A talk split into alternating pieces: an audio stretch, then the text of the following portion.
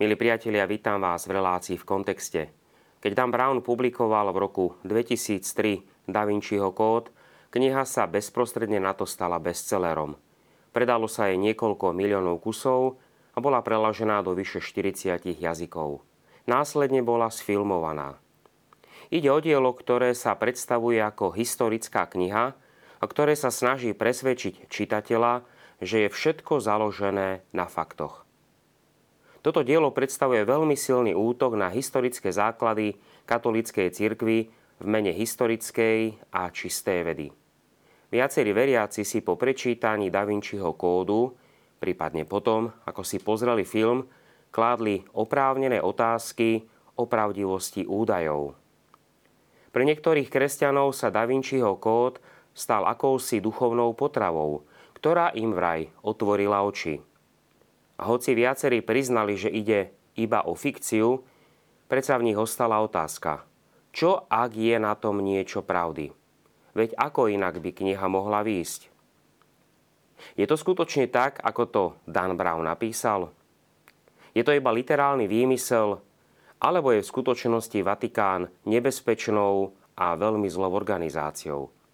Čo si máme myslieť o gnostických evanieliách? Aká je pravda o templároch, o Márii Magdaléne a o konšpiráciách, ktoré sa týkajú Vatikánu.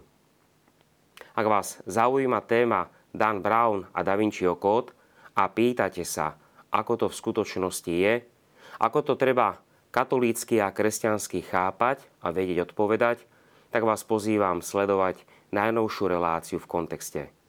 Vložím dielo Da Vinciho kód do kontextu teológie a histórie.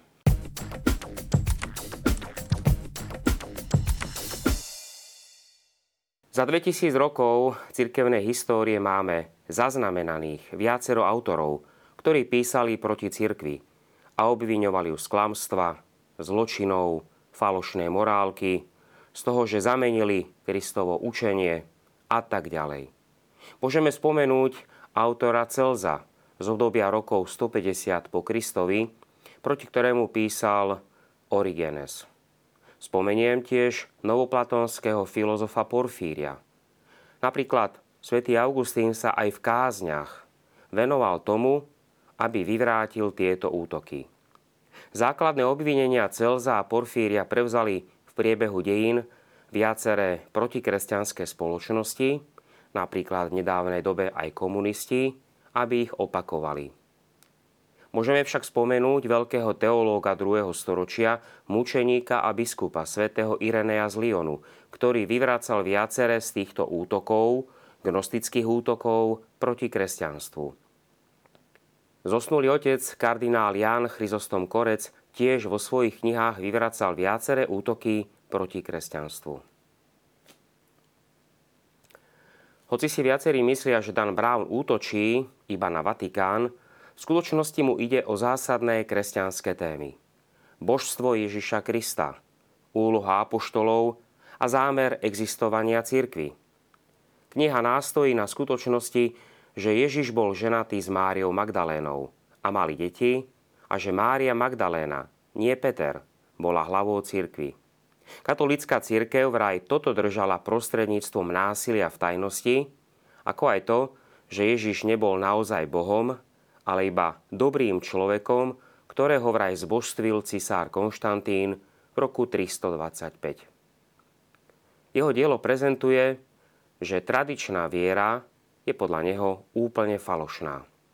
Autor sústavne spochybňuje akýkoľvek náznak autority, najmä katolíckej cirkvi. Predsa on sám si však nárokuje autoritu v historických oblastiach, ktorých sú jeho chyby veľmi zrejmé. Poukázali na to viaceré závažné historické štúdie. Dan Brown v knihe zdôrazňuje tri základné skutočnosti. Sionské priorstvo je organizáciou, založenou v roku 1099. Vatikánska prelatúra Opus Dei je kresťanskou sektou a všetky informácie v diele sú pravdivé. Vieme, že priorstvo Sionu vymyslel v 20. storočí francúz Pierre Plantard. Krátko pred svojou smrťou v roku 2000 svedčil pod úradnou prísahou, že tzv. tajné dokumenty, a teda informácie o priorstve, sú výmysel. Podobne aj dokumentárny film BBC v roku 1996 demaskoval výmysly, u ktoré sa opieral tak plantár, ako aj autory knihy Holy Blood a Holy Grail, o ktorú sa Dan Brown zoširoka opieral. Opus Dei nie je katolickou sektou. Ide o cirkevnú inštitúciu, ktorú v roku 1928 založil svätý Jose Maria Escrivár a v roku 1982 Ján Pavol II ustanovil za osobnú prelatúru. Opus Dei nemá vo svojich radoch mníchov, pretože to nie je rehola. Čo sa týka historických faktov, žiaden seriózny kunzistorik nebude súhlasiť, že zoženštená postava po Ježišovej pravici na obraze Poslednej večere od Da Vinciho je Mária Magdaléna. Historické skutočnosti sú v knihe Da Vinciho kód asi tak pravdivé, ako je pravdivý Tolkienov opis lesných elfov stredozemí. Pravdivé je však to, že Louvre je v Paríži a Westminster Abbey je v Londýne a že Opus Dei má veľkú budovu v New Yorku.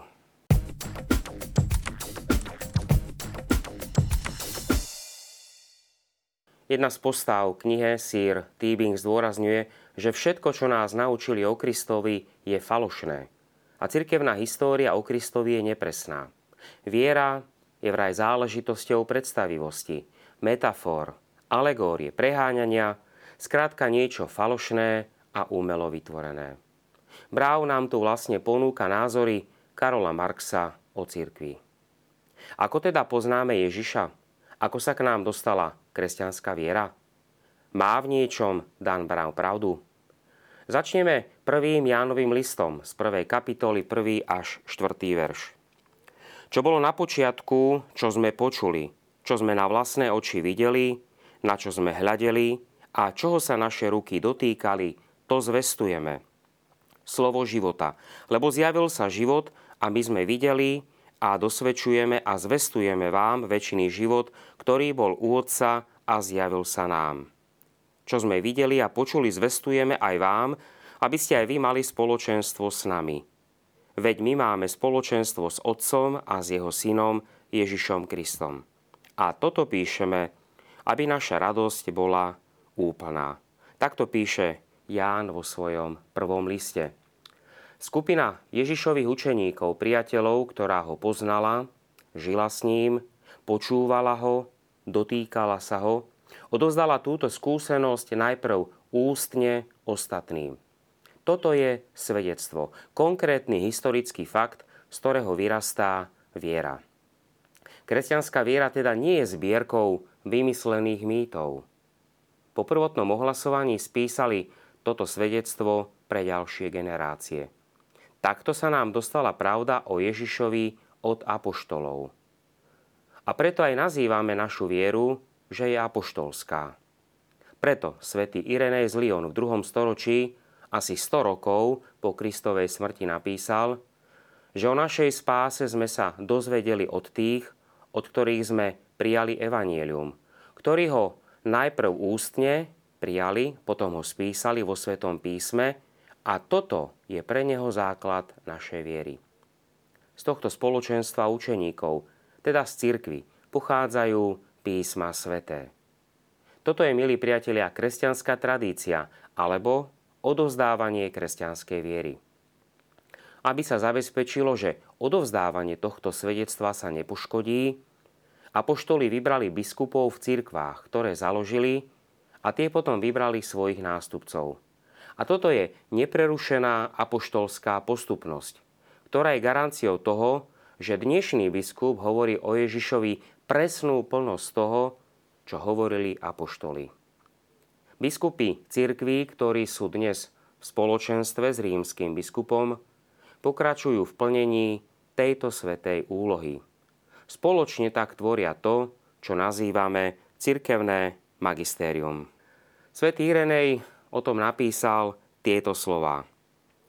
Ukážeme, že tradícia, ktorá bola prevzatá od apoštolov a viera, ktorá bola hlásaná, sa k nám dostali pravidelným nástupníctvom biskupov.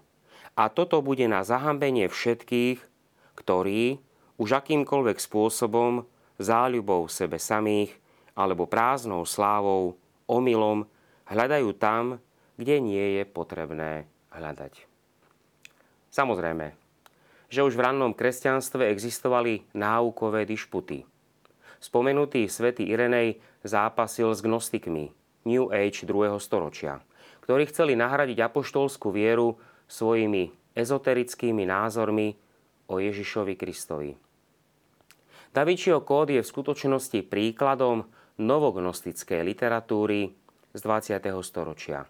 Teda niečo podobné, s čím pred stáročiami zápasil spomenutý svätý Irenej z Lyonu. Preto Ireneové svedectvo ostáva platné. Keď spomínal Irenej náukové nezhody, pripomenul, že vtedy sa treba obrátiť k najstarším církvám, ktoré boli založené apoštolmi a v ktorých apoštoli aj pôsobili a od nich sa máme dozvedieť to, čo je isté a jasné. Medzi inými išlo o církvy v Ríme, Alexandrii, Antiochii, Efeze, v ktorých bol živý hlas apoštola.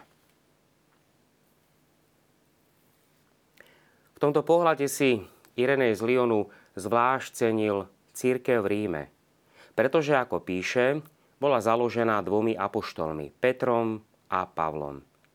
Irenej o nej píše tieto slová –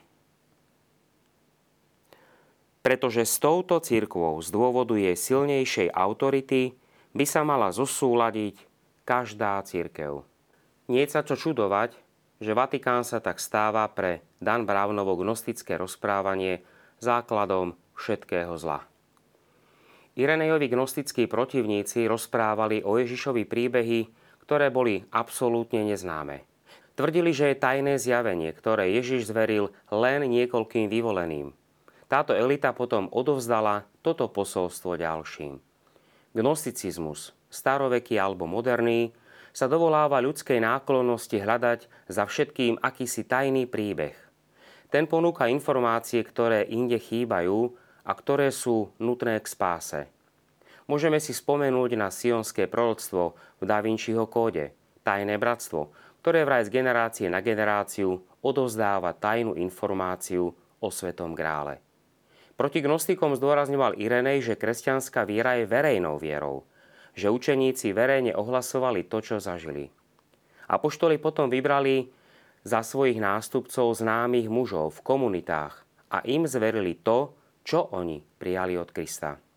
Ako napísal Irenej, ak by apoštoli poznali tajomstvo, určite by ho zverili tým, ktorým dôverovali a ktorých si oni sami vybrali za svojich nástupcov.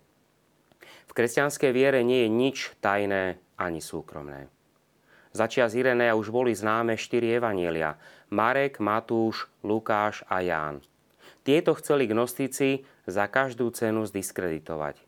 Irenej poznal ich taktiku a pomenoval ju slovami, ak sú konfrontovaní svetým písmom, tak začínajú obviňovať toto sveté písmo, že vraj nie je správne, že je nejednoznačné a že sa z neho nedá získať pravda pretože tá nebola zapísaná, ale je ústne podávaná a iba oni ju majú. Ako vidíme, už svätý Irenej anticipoval Dan Brownové triky už pred 1800 rokmi. Aby teda Da Vinciho kód mohol šíriť svoj skreslený pohľad na Ježiša, musel najskôr zdiskreditovať kanonické sveté písmo, najmä štyri evanielia, a preto Týbing učí hrdinku knihy, ktorá je nábožensky nevzdelaná, že Biblia je ľudským produktom a nie Božím. Podľa neho Biblia nespadla magicky z neba, ale ju utvoril človek. Biblia, tak ako ju poznáme, bola vraj utvorená Konštantínom Veľkým, cisárom. Údajne išlo o politickú agendu, ktorej cieľom bolo šíriť vieru v božstvo Ježiša Krista a na tom základe upevniť svoju moc. Nuž, zdá sa, že Dan Brown je presvedčený, že kresťania chápu Bibliu ako mormóni, ktorých zakladateľ vraj prijal zlaté dosky s textom od Daniela. Kresťania však uznávajú Boha za hlavného autora Biblie a rovnako uznávajú, že Boh využil ľudských autorov. Preto aj druhý vatikánsky koncil v Dei Verbum 11. článku vyjadril, že sveté písma majú za pôvodcu Boha a na ich napísanie si Boh vyvolil ľudí a použil ich tak, že oni uplatnili svoje schopnosti a sily, no on účinkoval v nich a skrze nich, aby napísali ako skutoční autory všetko, to a len to, čo on sám chcel. Napriek tomu Dan Brown zdôrazňuje, že cisár Konštantín vnútil nový zákon ako ľudskú zbierku cirkvám vo 4. storočí, aby potlačil pravú Ježišovu identitu. Ale kanonické evanielia pochádzajú z 1. storočia. Napísané niekoľko desiatok rokov po Ježišovej smrti nám ponúkajú najstarší obraz o Kristovi. Už Irenej ich v druhom storočí spomína ako dávno prijaté z tradície. Ako sa 27 kníh Nového zákona stalo kresťanským novým zákonom? Prečo tieto a prečo nie iné? Je to dôležité nielen, aby sme odpovedali na Da Vinciho kód, ale aj pre náš inteligentný rast vo viere. V prvých storočiach kresťanstva existovala určitá voľnosť v používaní kníh počas toho, čo dnes nazývame bohoslužba slova. Napríklad církev v Korinte čítala list Klementa Rímskeho, vzácný text, napísaný koncom prvého storočia. To znamená asi v tom čase, kedy bol napísaný posledný text Nového zákona, druhý Petrov list. V rímskej cirkvi zase čítali apokalypsu Hermasovho pastiera, dielo z druhého storočia. Ani jedno z týchto diel nie je v našom Novom zákone. Na druhej strane máme v Novom zákone diela, ktoré neboli hneď prijímané celou cirkvou, pretože boli pochybnosti o ich apoštolskom pôvode. Okolo roku 140 v Ríme Marcion, syn biskupa z Malej Ázie, vylúčil z Biblie všetky židovské časti a ponechal iba 10 Pavlových listov a časť Lukášovho evanielia. Cirkev odmietla Marcionov antisemický spôsob uvažovania aj celé jeho dielo. Toto však motivovalo cirkev k tomu, aby ujasnila, ktoré knihy sú sveté. Navyše, v tomto období začal rásť počet gnostickej literatúry. Staroveký gnosticizmus je zbierkou východných ezoterických náboženských filozofií, ktoré sú dualistické. A hoci gnostici hovoria o historickom Ježišovi, je to preto, aby tam vložili svoje rozprávky. Svet stvoril alebo zlý boh, alebo akýsi poloboh demiurg, začial čo Ježišov dobrý otec je dobrým bohom ponad všetko. Zlo je teda v tele od počiatku. Počas stvorenia ostala v niektorých ľuďoch akási iskra božstva, o ktorej hovorí aj Da Vinciho kód.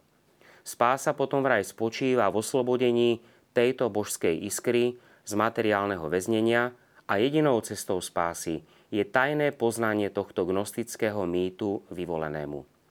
Ježiš preto ani nemohol byť skutočným človekom, pretože vtelenie znamená zmiešanie s matériou, ktorú gnostici považujú za zlú. Aj tento blúd bol v rannej cirkvi odmietnutý. A hoci Dan Brau zdôrazňuje, že kanonické sväté písmo zbožstvuje Ježiša na úkor jeho človečenstva, presný opak je pravdou. Kanonické sväté písma zobrazujú skutočne ľudského Ježiša, ktorý mal hlad, smet, trpel pokušenia, plakal. Gnostické evanielia zase zobrazujú nadľudského Ježiša, Supermana, ak vôbec zobrazujú jeho život. Privrženci filozofii New Age sú nimi ovplyvnení. Nie je divu, že ranná církev ich razantne odmietla. Tieto apokryfné evanielia podľa Dan Browna vraj Vatikán v 4. storočí ukryl a nechce odhaliť. Nájdeme ich však v akomkoľvek miestnom knihkupectve v sekcii náboženstvo. Ako sa teda prišlo k 27. knihám Nového zákona? Bol to storočný proces vedený biskupmi, roztrúsenými po celom stredozemí. Proces kanonizácie mal tri kritéria. Poprvé, kniha mala mať apoštolský pôvod, byť napísaná apoštolom alebo jeho učeníkom. Po druhé, mala byť čítaná vo veľkých apoštolských cirkvách, najmä v Ríme, a po tretie jej obsah musel byť v súlade s ortodoxným pravidlom viery. Čo sa týka prvého kritéria, súčasná biblická veda nám hovorí, že hoci novozákonná kniha môže niesť meno apoštola alebo jeho učeníka, nemusí nutne byť priamým autorom diela. Predsa však dielo nesie verný zápis osobného apoštolovho svedectva. Kanonické evanielia boli rýchlo v obehu v čase, keď ešte žili živí svetkovia hlásania apoštolov, prípadne samého Ježiša.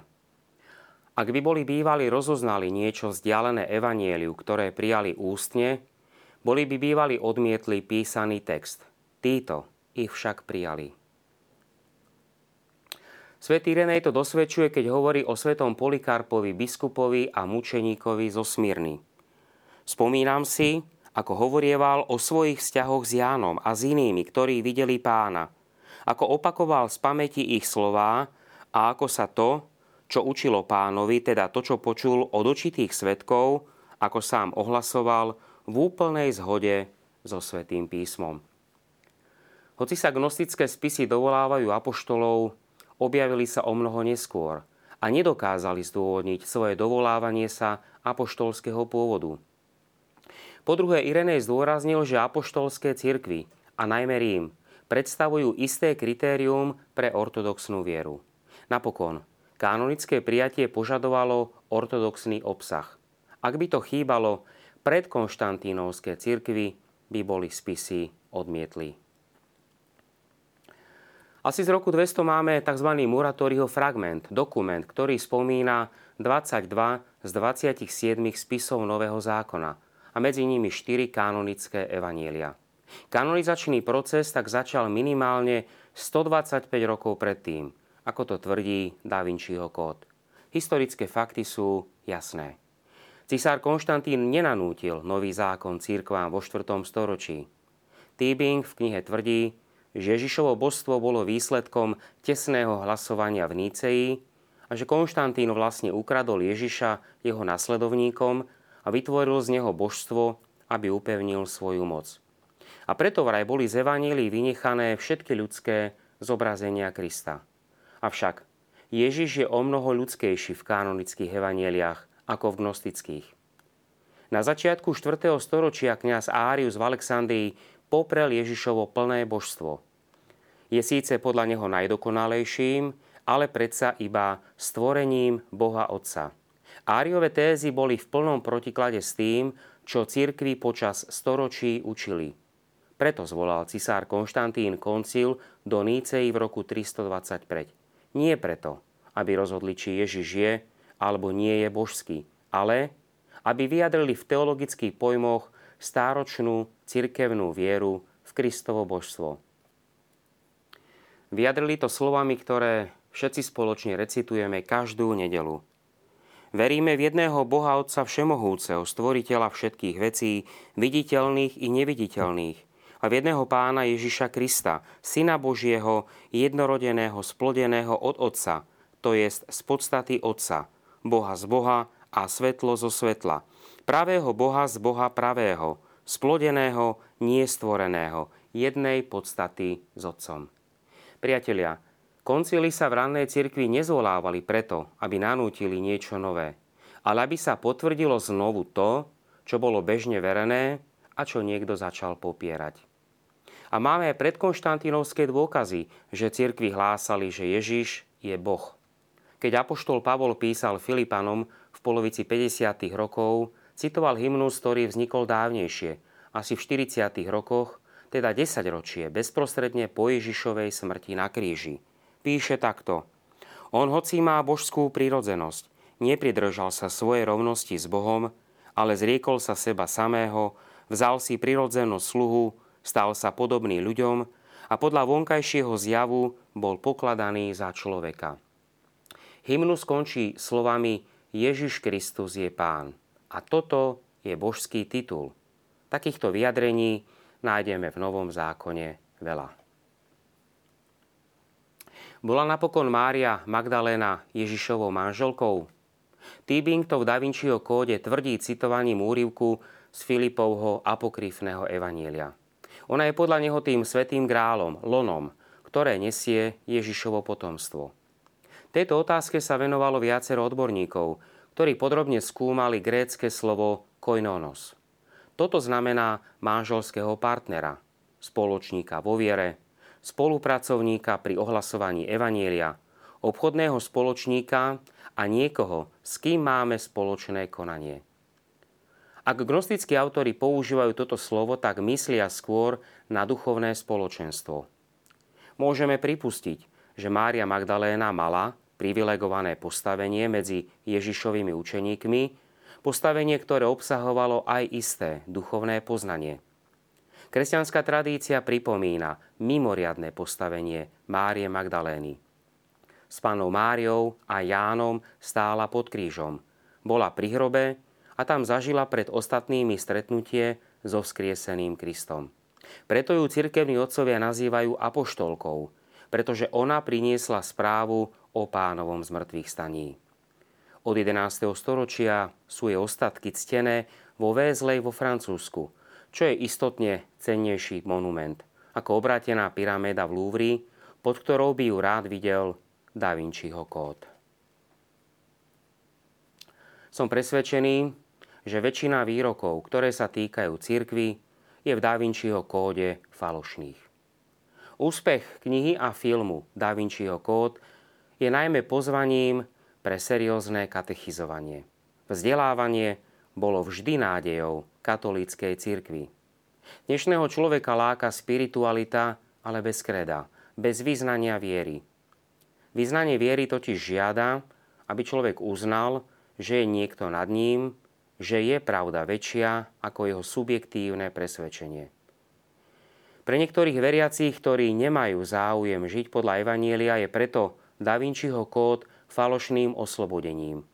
Potvrdzuje to, že ich nepraktizovanie viery bolo dobrým rozhodnutím. Veď sa pozrite na film, na knihu.